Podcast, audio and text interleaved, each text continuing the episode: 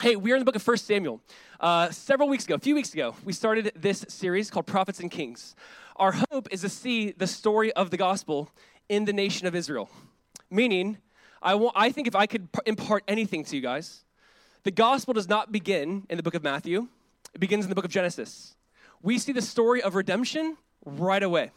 And when you read through any book of the Bible, our hope is to do what Jesus said to do, which is he said, when you read the scriptures, they speak of me. John 5 39. We want to see Jesus in the scriptures. We want to see Jesus in the story of the nation of Israel. There are different themes you'll see throughout the Bible of suffering and glory or brokenness and redemption. You'll see these different themes being picked up, and there's some sort of element of the gospel in every story. Last week, we finished almost chapter 7, all of 7, and if you remember, the people got the Ark of the Covenant back it's back in their land. There's this great kind of repentance and revival. Remember, they confess sin, they're fasting, they're praying. God just pours out favor on them. Like, yes, they repented, they get it. As soon as they repent, as soon as they go back to the Lord, immediately the Philistines attack and there's a battle. And we talked about usually after some spiritual high, there's like a spiritual low. After you decide, I want to get my life right with God, be ready for attacks. But because they repented, we see that God intervenes, there's redemption. We see that God fights and wins the battle on behalf of them. And then they set up something called like the Ebenezer stone. Remember, we, we talked about that. We've used that word. You probably wondered for years, like, what is that? I raised my Ebenezer. When we sing in the Come Thou Fount, you know, when we, when we sing that, the idea is the stone of help or the stone of remembrance. We're saying we will not forget how faithful God has been. We will not forget how God has intervened on our behalf. There are different Ebenezers we need in our life. Things we can look back on and say, Lord, I remember that you showed up. I remember that you're faithful. I remember that you're good. And Ebenezer could be your journal. It could be simply looking back at what God has done. It could be so many different things. But they they had this Ebenezer stone, and that's kind of where we closed out. So we're going to pick back up in 1 Samuel 7, verse 15, and we're going to read through chapter 8. Remember, chapters are just made up, all right? They kind of get in the way, actually. But we're in chapter 7, verse 15, and we're walking through chapter 8. And here's the main point or thought today you're going to see the cry of the people, like the cry of their heart, is this idea of we want a king. The cry or the title today or whatever, the point of this section was the people just yelling, crying out, like, give us a king. We want a king. I almost titled this really their like their true request was we want to be like everyone else. That was their cry of their heart. We want to be like everyone else. We want a king. And so I just want to read through this. Chapter 8, what we're going through today, is going to set us up for uh, a guy named Saul. Saul, who was the first king of Israel. And it's kind of going to lead, it tells us like the backstory to how we got King Saul, the first king of Israel. So we're going to read uh, 1 Samuel chapter 7, verse 15 through the end of 8. That, but we're not going to do that right now. I'm going to pray because it's a lot of reading today. So I'm going to pray, and we're going to kind of break this up. And uh, I want to see some, some similarities in our lives. The cry of our heart is as well we want a king. But I think we get confused with what kind of king or which king. So I'm just going to pray that God moves and speaks and uh, that he would be here. Yes, amen. You guys ready? All right, let's do it. Father, we just want to um, thank you again for this fact that we can just come and worship and sing. God, you deserve the glory. That is absolutely true. Only you. And um, Jesus, we just pray that as just a community, we get our hearts set and focused on you despite the week we've had, Lord, that you would um, just relieve us of those burdens, those anxieties, those fears. Uh, Lord, that maybe we had a great week, Jesus, but we just ask that we could set our, our heart on you, that we'd always set the Lord before us.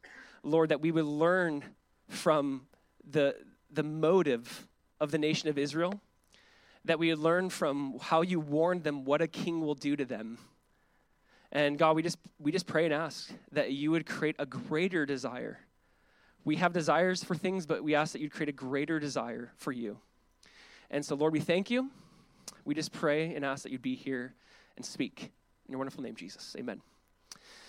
Um, I'm convinced more and more that we as people just need good leaders, that we need people who will model the way of Jesus that will love us well, challenge us well, that they'll say the hard thing, do the hard thing, be patient and gracious. But I'm convinced, as much as leadership in so many different capacities has brought pain and has brought hurt, I'm convinced we need good, solid, Jesus type of leaders. We need that. I think as a parent, I see that more and more that my kids left themselves It's detrimental. It's terrifying. You know, this week we woke up early in the morning. I think it was Tuesday because Tuesday's my like day off. It's my Sabbath, and uh, woke up like 7:30, 8. Get out of bed, and my wife finds these little black locks of hair in a certain spot, and then other spots, and we realize our three-year-old Kinsley uh, took scissors and was chasing down our dog and cutting the dog's hair everywhere and it looked like almost like a murder scene. You're like, what is all this? Like you're like following these like little patterns of like these little lockets of black hair. So a dog named Luna really just you know cover. And I get it. The dog does need a haircut. My daughter's not wrong. Like it needs a haircut. It's bad. She can't see, but she was walking around with scissors, like obviously chasing the dog around because the dog was not ha- like the hair's everywhere, and it was not safe for her or the dog. I have no idea how neither one of them got hurt, but thankfully they didn't. Uh, and it's crazy when I was looking at this, like, who are you? And she's like, you know, did you do this? She's like, no, but like scissors behind her back, right? It's so so crazy. It's like we slept in like 30 minutes. They're up at 6:30, but left to themselves, this is what they'll do, right? Could you imagine, like, you know, bad leadership would be, be like, yes, let me join you. Let's get the scissors and chase the dog and terrify it, right? It's funny because I was looking at my, da- my daughter and seeing this and going, man, we just gave her 30 minutes alone. 30 minutes of alone time, and look what she managed to do. Terrify the dog, terrify us, cut the dog's hair off, and the dog's like all patchy, it's weird looking. But in 30 minutes, she's able to do that. And I was thinking, we need, we need strong, good, healthy leadership. Left to ourselves, what would we do? And we might say, yes, it's a child. No, but no, us. Left to ourselves, what we do. If you remember the last verse in the book of Judges, Judges 21, verse 25, here's what it says. It says, In those days, there was no king in Israel. Everyone did what was right in his own eyes. It says this a few times in the book of Judges, but this is the last verse. Now, in the Jewish Bible, it doesn't go Judges Ruth for Samuel, it goes Judges for Samuel. So the idea is Judges ends with, There's no king. Everyone did what was right. And it's setting up this desire for a king. It's almost saying, like, yes, we need a king. Now, it's interesting. We're going to see it's very nuanced. Um, God recognizes there was a need for king. Well, I'll show you the verses for that. But we'll see their motive for the king, their desire for the king was, was off. But the idea was when the people were left alone, when there was no king, everyone did what was right in their eyes. And this verse, I think, just summarizes our world. I don't think we've ever changed as people. This is everyone did what was right in their own eyes there's a sense like we need strong leadership. And so we pick up the story in 1 Samuel 15. Uh, as we break down our text, you kind of know what's going on. It's not going to be alliterated. Um, here's the idea. First point the need for a king, the ask for a king, and the failures of a king. This is kind of the text today. We're going to see in, in, verse 15 where it picks up like there's this need for a king. There, there is. There is a need for a king. But their motive was wrong. Their desire, the reason behind it was wrong. Then they ask for a king, and then God warns them if you get a king, just expect and be aware this is going to happen. And so we're going to see kind of how this unfolds. So here's the first thing the need for a king. Let's just read 1 Samuel chapter 7, verse 15. Kind of pick up, remember, there's just been revival, and in some ways they confess their sin, their hearts turn to God, they raise the Ebenezer stone. Now, verse 15, it says, Samuel, he judged Israel all the days of his life. And he went on a circuit year by year to Bethel, to Gilgal, to Mizpah, and he judged Israel in all these places. Then he would return to Ramah, for his home was there. And there also he judged Israel, and he built there an altar to the Lord. Chapter 8, verse 1. When Samuel became old, by the way, just crazy how in a few chapters he was just born, right? just just born, chapter like 1, 2, and he's old now. Uh, chapter 8, verse 1. When Samuel became old, he made his sons judges over Israel. Uh, the name of his firstborn son was Joel or Joel, the name of his second, Abijah, and they were judges in Beersheba. Yet his sons did not walk in his ways, but turned aside after gain. They took bribes and perverted justice. This basically set up the need for a king. Now, here's what's interesting. You know, Samuel is so different. The way the book of, of 1 Samuel starts, you see a guy named Eli, who's the high priest, and you see his two wicked sons. Then you see this little boy, Samuel, who's completely different, who is just uh, pursuing the Lord in a different way. And it's crazy because Samuel, or Eli and his sons, they were wicked. Now, Samuel's not wicked, but we're told obviously his sons were. They took bribes, they perverted justice. It's crazy to me because obviously we see right away there's failure of Eli, we see the fail, failure even of Samuel. I think it's compared and contrasted a little bit differently, though. It really is bizarre. It makes sense that Eli's kids would be wicked because Eli was wicked. It Doesn't really make sense for Samuel's kids to be wicked. I'll say this maybe if you're a parent, you know this, but um, parenting is not math. It doesn't always add up.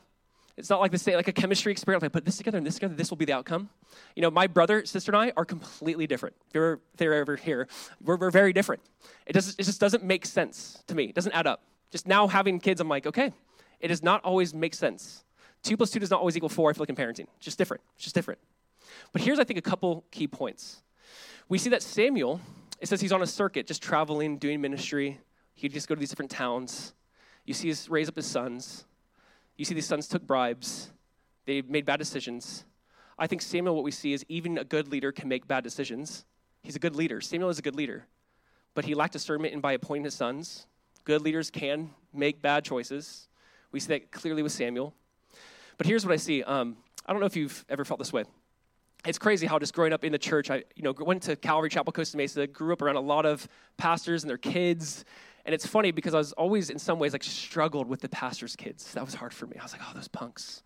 I watched a pastor's kid one time like beat up another kid, beat up, and like didn't even get a detention. Like beat up.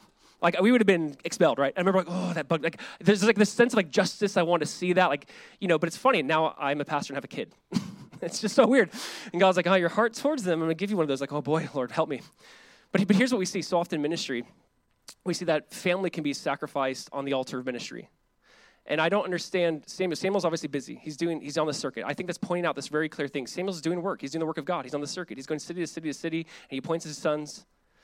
I feel like years ago the Lord had to do something to me, and still is doing something in my heart, where we have to define ministry and success different. Success to me in life is not a big church. Honestly, if I had to summarize it in a simple way, my wife and I were just talking over the years, like success to us is that we love each other, like you love me and I love you in 10, 20, 30, 40 years. We love our kids, our kids love us, and they love Jesus. That would be success. Success would be they love Jesus and love us. That would really be, honestly, it's funny how my goal, my definition or my goals have changed and my definition of success has changed. Like, what is success? What, what happens if you're, we raise a family and they make a lot of money, they're doing really well, they have a name for themselves, and yet their heart is not after God? You know, you could say, here they are taking bribes or made a name for themselves. They're sons of Samuel. But man, they perverted, it says they perverted justice. We hate when we see something that's unjust. We hate when you see someone just per- break justice, pervert justice. This was Samuel's kids. And all I'm saying is, again, good leaders can make bad choices. I don't think it was wise that he pointed his sons. I think that the heart is just to see your kids walk after the Lord this is different, but in Third John, you know, this first, second, Third John, Third John is just a page, and it's different. He's talking about his spiritual children, but I love this verse. Third John, verse 4, John says, I have no greater joy than to hear that my children are walking in the truth. He's like, this is my greatest joy, is just to know my kids are walking in the truth. Now, his spiritual kids, but I would say, yes. What is the greatest, greatest joy? The greatest joy would not be like, wow, my kid, if, if in 20 years he's making 500,000 a year, like that, who, who cares if his heart is not after the Lord? So the idea is, it's sad. You look at Samuel and you go, wow, Samuel, great guy. He turned the people's hearts back to God. There's like a little mini revival. God really used, Samuel was truly like a Moses. He really was. He's instrumental in the nation of Israel's history, but he's one of the last judges. His sons are the last judges, and they're wicked and it creates this desire for we want it we want to change. Now here it's ironic to me. We see that with eli and his kids there is like this hereditary leadership that just doesn't work. Just because you're the son of someone does not mean you're going to be a good leader. Now we see this even with samuel like this hereditary leadership. Now we're going to get into like hereditary monarch type of leadership where it's like the, the people are basically like give us a king that will fix this but it's still the son of someone right? It doesn't really fix it. But they're going to want this. This is going to bring up the, the, the, the, need. And also, what we see here is just a succession plan. I don't know. I'm not going to get too much in this. But this idea of like Samuel, just what was his plan? Who was he raising up? Like, we need to be always raising up others. He really wasn't, like, who was he raising up? He just appointed his kids, but was that the right move? Like we need to have this idea of like I'm going to pour in, I'm going to give, I'm going to I'm going to be a giver. I want to pour into others. I want to raise up others. But we didn't see a good succession plan from Samuel. So we see the need for a king rise up. Now, point number two and point number three, we're going to spend more time on. Here's what we see. Number two, the ask for a king. This is where it's like, all right, Samuel, you're a great guy, but your kids, man, they're awful. We need a king. So verse four, here's what happens. It says, then all the elders of Israel gathered together, and they came to Samuel at Ramah, and they said to him, Behold, you are old. I don't know why, this makes me laugh so blunt. Behold, you are old, and your sons do not walk in your ways. Now appoint for us a king to judge us like all the nations. But the thing displeased Samuel when they said, Give us a king to judge us. And Samuel prayed to the Lord. And the Lord said to Samuel, Obey the voice of the people in all that they say to you, for they have not rejected you, but they have rejected me from being uh, king over them. According to all the deeds that they have done, from the day I brought them up out of Egypt, even to this day, forsaking me and serving other gods, so they are also doing to you. Now, then, obey their voice, only you shall solemnly warn them and show them the ways of the king who shall reign over them. So number two, the ask for a king. It wasn't wrong for them to want a king. What was wrong was their motive or the reason for the king. I feel like there's a very nuanced kind of thing here because sometimes I've heard so often that like it was wrong for them to want a king. No. Actually, we're told over and over again that like Judah specifically would basically give birth to the king. Through the tribe of Judah, there would be this king to come. We're told very clearly in Deuteronomy 17, it's a lengthy passage, I'll just throw up a verse here. Deuteronomy 17, 15, here's what it says. It says, You may indeed set a king over you whom the Lord your God will choose. God's basically saying, You're going to go into a land, and you are, you, you may do this. You may set up a king whom the Lord your God will choose. And we'll see that God actually participates in that. But here's what's interesting it's not that they wanted a king, it's why they wanted a king. Why did they want a king? Look at verse 5. We'll put this up again. And they say, Appoint for us a king to judge us like all the nations. We want to be like everyone else. It's not that they wanted a king, but why? The motive, the desire. We don't want to be different. We want to be like everyone else. All these nations around us have this. Have this. We also want a king. I think this is so important. I think so often in the Christian life, personally, maybe in the church, we want to mirror culture. This is what the culture around us is doing. We want to participate and do the same. It's kind of uncomfortable to be different and to look different. We don't want to be that weird odd person like everyone, right? So weird. Like everyone's doing this. Like, oh gosh, everyone? Not everyone. It's weird how that works when you're a kid and like still works as adults. Like everyone's doing it? Oh gosh. Like we want to be a king. We want a king like everyone else. Like everyone else. There was this desire not to stand out. There was not this desire to stand up. There's a desire to fit in. And I think that's where we get into trouble so often. When the desire to fit in is stronger than the desire to stand out is when we miss it.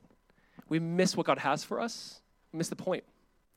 We, can't, we have to truly stand out. And not in a weird way. I get it. Sometimes when people like hear Christians, look at Christians, see Christians on the news, you're like, oh, Christians. I don't want to be associated with that. I get it. We can be weird. We can be really weird. And we must repent of our weirdness. It's very true. It's bad. It can do more harm than good sometimes. However, this desire to not want to look weird, it can't keep us from wanting to stand out. And I think sometimes we just go, I don't, like, you go, it's like look down the line, everyone's doing the same thing, saying the same thing, acts the same way, and Christians are like, ah, oh, what's too? You know, like we don't, we don't want to stand out. God has called us to stand out. Uh, that's funny. I'm gonna quote. I don't know why, Silver. I think of you. Sorry, not the weird way. But Silver always quotes 1 Peter 2 9. I'm gonna read it. But he talks about how we are peculiar people, and I'm like, Silver loves that verse about being a peculiar person. Oh, it fits though. Silver's bold as Anyways, uh, get to know Silver. He's in the back.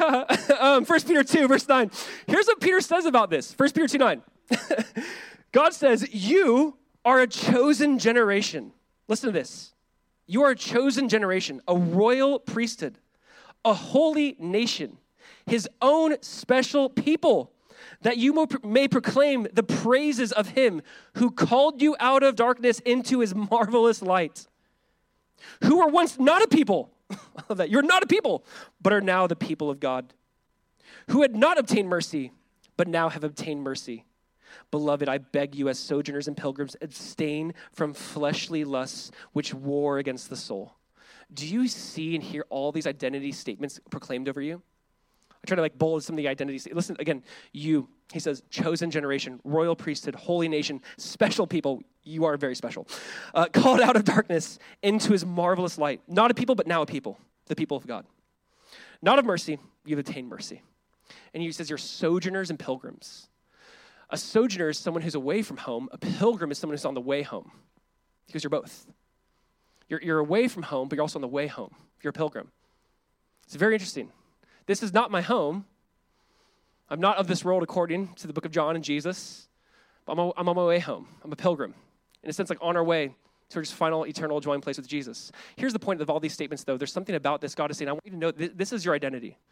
It's crazy how many different claims there are to try to shape us and form us, identity claims and statements made over us. I want us to sometimes just stand back and take all the biblical ones that God speaks over us. You are a royal priesthood, a chosen generation, a holy nation, not a people, but now you're the people of God. You've not obtained mercy, but now you've obtained mercy.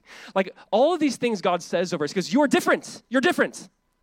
You're going to be different. You're going to look different. You're a sojourner. You're a pilgrim. The idea is the church should look different. Different in a way that is attractive, though. Different in a way where you go, wow, look at the way they love each other. Look at the way a need comes up and they help meet that need.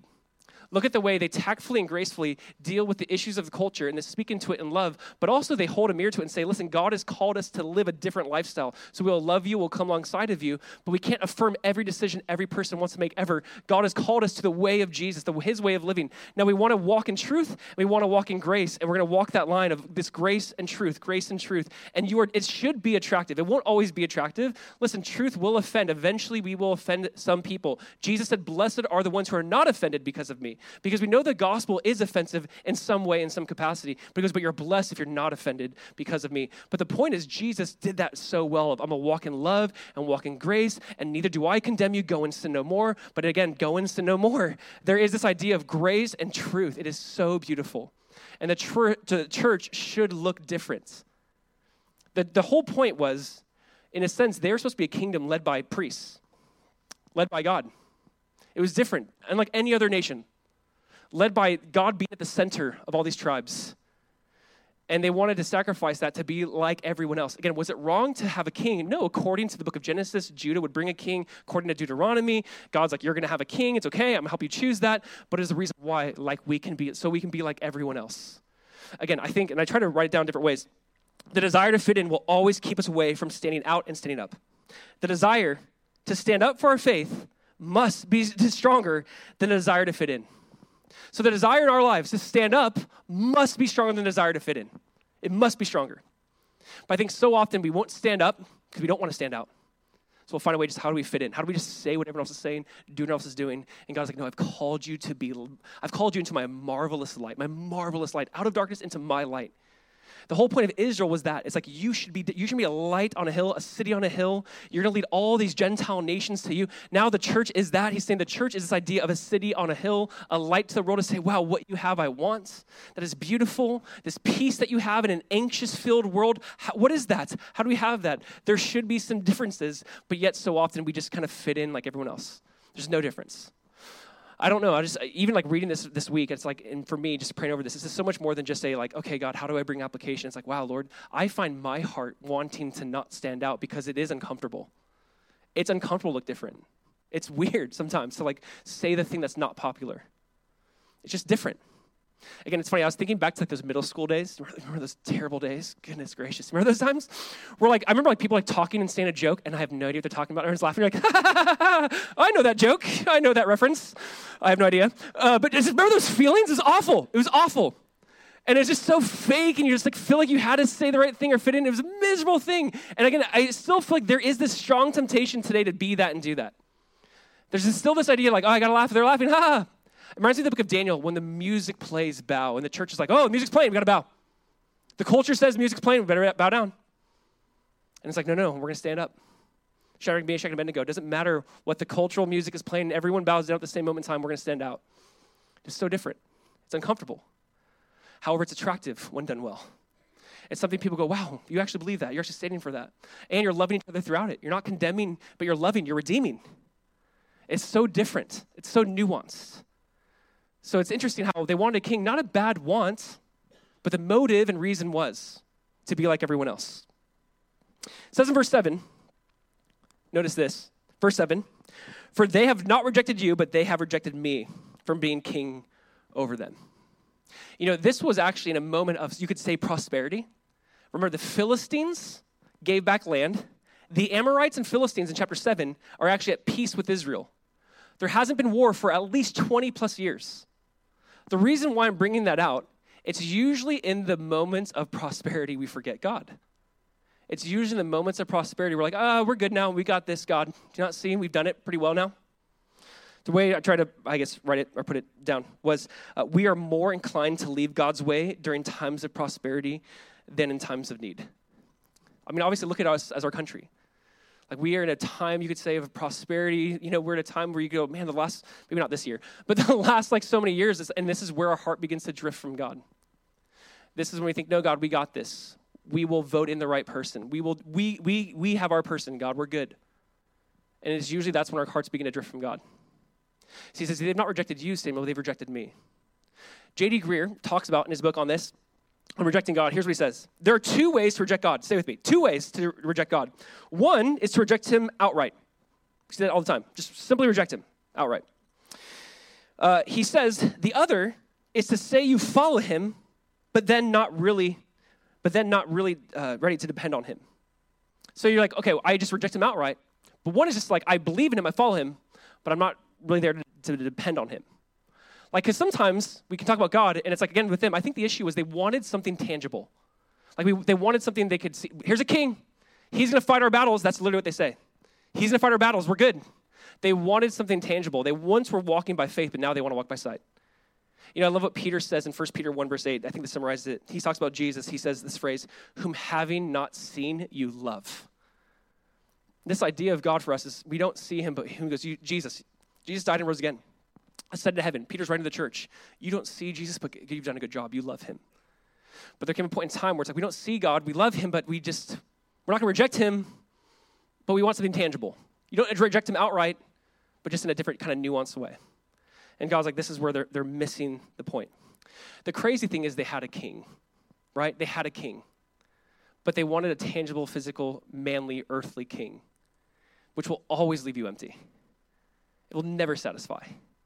They wanted something physical right there in front of him. You know, I believe this was a foreshadow to what they said about Jesus when he was standing before Pilate and the people. Remember in John chapter uh, 19, Pilate said to them, Shall I crucify your what?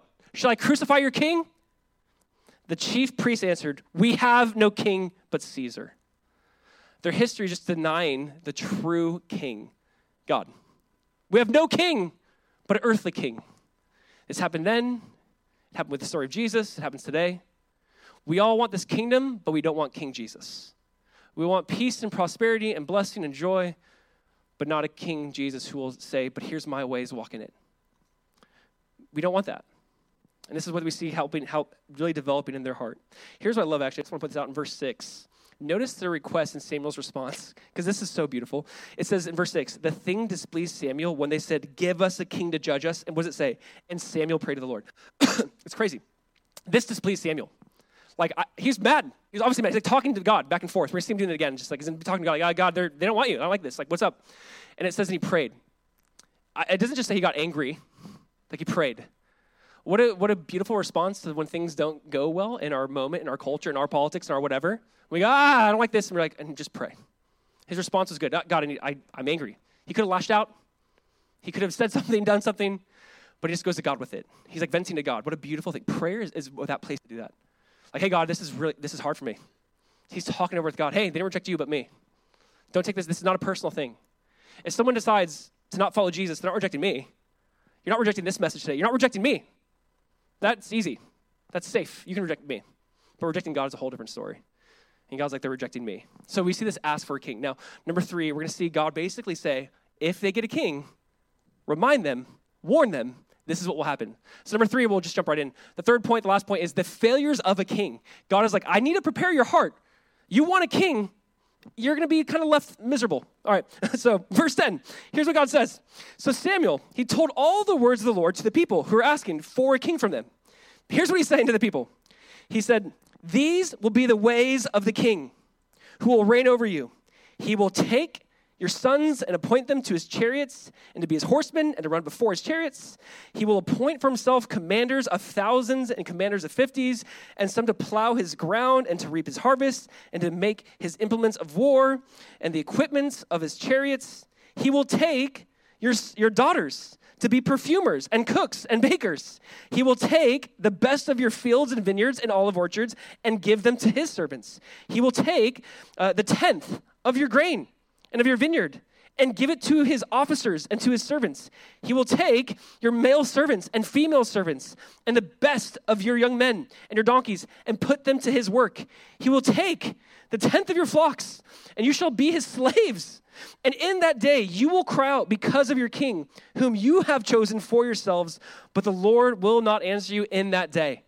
Do we catch six times? He says, He will take, He will take, He will take. Do you get it? He goes, You have a king who will give, but you want a king who's going to take. It is mind blowing when you read this. You go, Wow, we have a God who is such a good king. He wants to give. He gives. He gives freely. He gives liberally, it says. I love that. But he goes, If you want a man made king, for him to be able to do what he needs to do, he's going to take. Tenth of your flocks, tenth of your orchards, your sons, your daughters, he's going to take. He's warning them. Our God is generous Everything else is ungenerous. Everything else wants to take. It is crazy because it just reminds me like we live in that moment. We we sometimes want a bigger this, and it's like there's no they're gonna take, they're gonna take, they're gonna take. We have a God who gives. This is just so different. Every earthly person will take. We serve a God who goes, I want to give. I love that in Romans 5, God demonstrated or displayed or showed his love towards us that while we're still sinners, Christ died for us. Like the whole point of God is a God who gives, a God who serves. What does it say in Mark 10 45 and Matthew 20 28? Jesus says, I, I the Son of, of Man, did not come to be served, but to serve. Notice the difference between Jesus who gives and the kings who take. He's saying, You want a king over you. Just know this, get ready, prepare your hearts. He's going to take. He's going to take.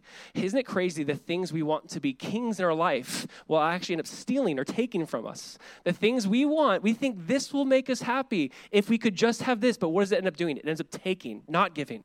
And yet we have a God this whole time who says, I did not come to be served, but to serve. And it's crazy because I just think we just repeat history over and over again in the same ways. Like we could go, oh, stupid Israel. We'd still do the same thing.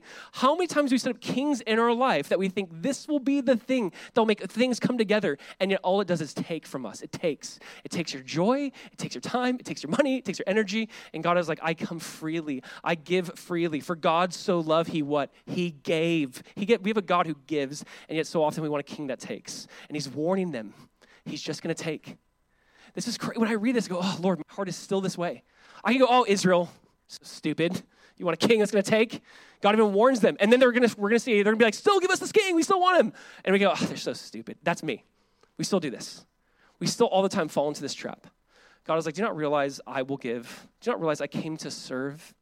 Like I will meet the longings of your heart. I, I, can, I can satisfy those deep parts of you that you think some other person or some other thing or some other king or queen, something that will satisfy you, but only I can. God's like, I'm the king that does not take, but gives. It is so different than what they want. Galatians 4 8, Paul picked up on this. Listen to this. Paul says, Formerly, when you did not go, know God, you were enslaved to those that by nature are not God's. When you did not know God, you were enslaved to those things, were not God's. It's crazy how basically you become a slave to this king. You'll become a slave to your gods. The thing you thought that would satisfy you is you became a slave to. You're, this guy's going to take. He's going to appoint people in his army. Your sons are going to die in the army. Your daughters are going to be perfumers and bakers. Don't get mad or offended. That's what it says here. He's going to take. This is what the king's going to do. Terrible king. He's just going to take. And he says he's just going to take from you. You think these things will satisfy you, but what they do is they end up enslaving you. Is that not sin? You think this thing that will just meet that longing in your heart will satisfy you, but it ends up enslaving you. And you need it, and you go to it, and you go to it, and it enslaves you more and more. Like maybe this time, and it just enslaves you more. It does not satisfy you. And this he says this God, this God, this king, is just going to take. But we have a king who gives. I love how Tim Keller says this about our God. Listen to this. He says, Jesus is the only Lord who, if you receive him, will fulfill you completely. And if you fail him, will forgive you eternally. He's just so much more faithful to give. He's so much more faithful to say, You, you fail, I'm, I'm still a good king who says, Yes, when you're faithless, I'm faithful. I cannot deny myself. That is our God. Obviously, what we see here, too, which we're going to read in verse 19 in a second, but it's crazy how they're like, We still want this. Like, we still want this. Give it to us. Let's read verse 19. Here's what they say. Verse 19 it says, But the people refused to obey the voice of Samuel. He just said, I'm going to take everything. verse 19. And they said, No, no, but there shall be a king over us, that we also may be like the nations, and that our king may judge us and go up before us and fight our battles. And when Samuel heard all the words of the people, he repeated them in the ears of the Lord. And the Lord said to Samuel, Obey their voice and make them a king. Samuel then said to the men of Israel, Go every man to his city. Sometimes, I think the worst thing God could do is answer our prayers, is give us what we want.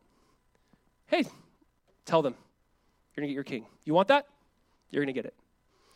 It's crazy because obviously we know this in life. Sometimes we get very bitter when God does not answer our prayers, and yet that might be the very most loving thing God could do. There is a different day when you say, Lord, not my will, but your will be done. When you start praying that, it just, it just changes things. You know, Jim Elliot, famous missionary, beautiful man of God, said this so well, became like a saying. He says, God always gives his best to those who leave the choice with him. God always gives his best to those who leave the choice with him. Hey, God, we're going to leave the choice with you. We want a king. That's our desire, but we're going to leave the choice with you. They said, no. They're like, no. So adamant. It's crazy, right? Again, this just reminds me of parenting. We're like, you're so confident in your bad decision. Like, how do you know? Like, no, I want that. I'm like, oh, you're going to be miserable all day if you get that. Like, it's, we're so adamant in our decision making. I think sometimes the most loving thing God can do is not answer our prayers. But sometimes God's like, okay, I'm going to give you what you ask for because I need you to see this play out. Sometimes, sadly, I, I wish this wasn't the case. We need it to play out to go, oh, God's way would have been better. I should have left the choice with him. Maybe that would have worked out better. But God's like, you know what? You need to see this maybe play out. Maybe this idea of Jesus says some fall on the rock and sometimes the rock falls on them. some people learn the hard way. Some people need this to play out in this way. And they're going to see this play out. And it's funny because they're going to think it's going really well. Like chapter 9, 10, they're like, wow, this is great. They're going to see it going well. And then they're going to be like, oh, this is not going well. Maybe God was right. Yeah. But we see this. This is the way God works in this way. And here's what I just want to point this out. Again, Romans 1, Paul talks about this how God sometimes will give us over to things we want, which might not be good. Look at Romans 1, verse 21. He says, Although they knew God, they did not glorify him as God, nor were thankful, but became futile in their thoughts, and their foolish hearts were darkened. He goes on to say, Therefore, God also gave them up to uncleanness. Then he says this again in a different verse God gave them up. He's like, You want this? I'm going to give you up to the desires of your heart. You want this? You knew God, you knew, you knew me, but you want something opposite of me. I'm going to give you up to that thing. And this is so often what I think we have to be aware of is like, wow, Lord, I don't want to, I want to come to you humbly and say, Lord, the choice, I'm going to leave it with you. Here's my heart. But in reality, like, I'm going to let you, I'm going to let you pull the trigger. The Jim idea. But I'm going to leave the choice in your hands. You know what's really interesting? In the book of Hosea, God actually points back to this moment in time, 1 Samuel 8. In 1 Samuel 8, God points back to this very moment. You wanted a king, you asked for a king, I gave you that. Listen to this. It's Hosea chapter 13, verse 11, verse 10 and 11. Uh, God says this Where now is your king? Where now is your king to save you in all your cities? Where are all your rulers? Those of whom you said, Give me a king and princes, I gave you a king in my anger, and I took him away in my wrath. God's like, you want, I gave you what you wanted. Again, sometimes I think we should say, Lord, again, not sometimes, every time, Lord, not my way, not my will. I've talked to people many times who are praying over things and uh, they're like maybe asking for advice, and I'm like, it sounds like your mind's made up. I think you just want me to affirm what you're asking. I don't, I, I can't do that. Like, like there's a side of it where it's like people are like, I just want to know, like, can God just affirm me in this? I'm going to him in prayer. I'm not really leaving his hands. I'm kind of saying, this is what I want to do, and I hope God does it. And if God doesn't do it, I'm probably going to walk away from God. It's like, that's not the way to go.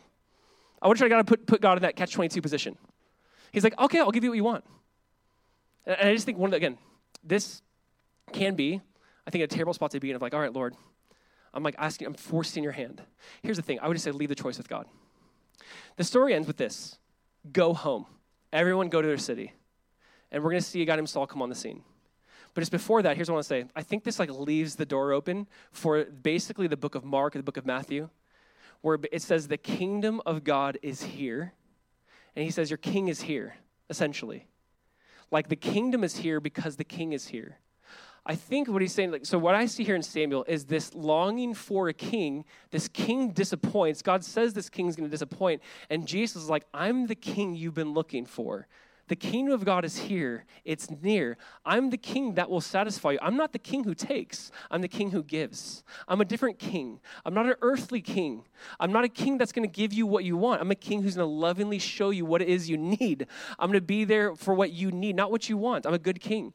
Jesus is that king of kings. Jesus is that king that I think that we all crave and want. And I think as we see this in play with Saul or David or Solomon, and we see kind of the kingdom split, as we see this play out, we go, oh my goodness, everything we wanted, we might see a glimpse of Jesus and David. We might see like a little glimmer of Jesus in Solomon and his wisdom. We might see some p- taste of it, but all it does is create this greater longing for the true king, the king that will satisfy that craving of our heart for there to be p- peace and shalom in the kingdom that can be, only be offered by Jesus, the true King of Kings. And I'll say this, it creates that longing in us. So here's what I want to do.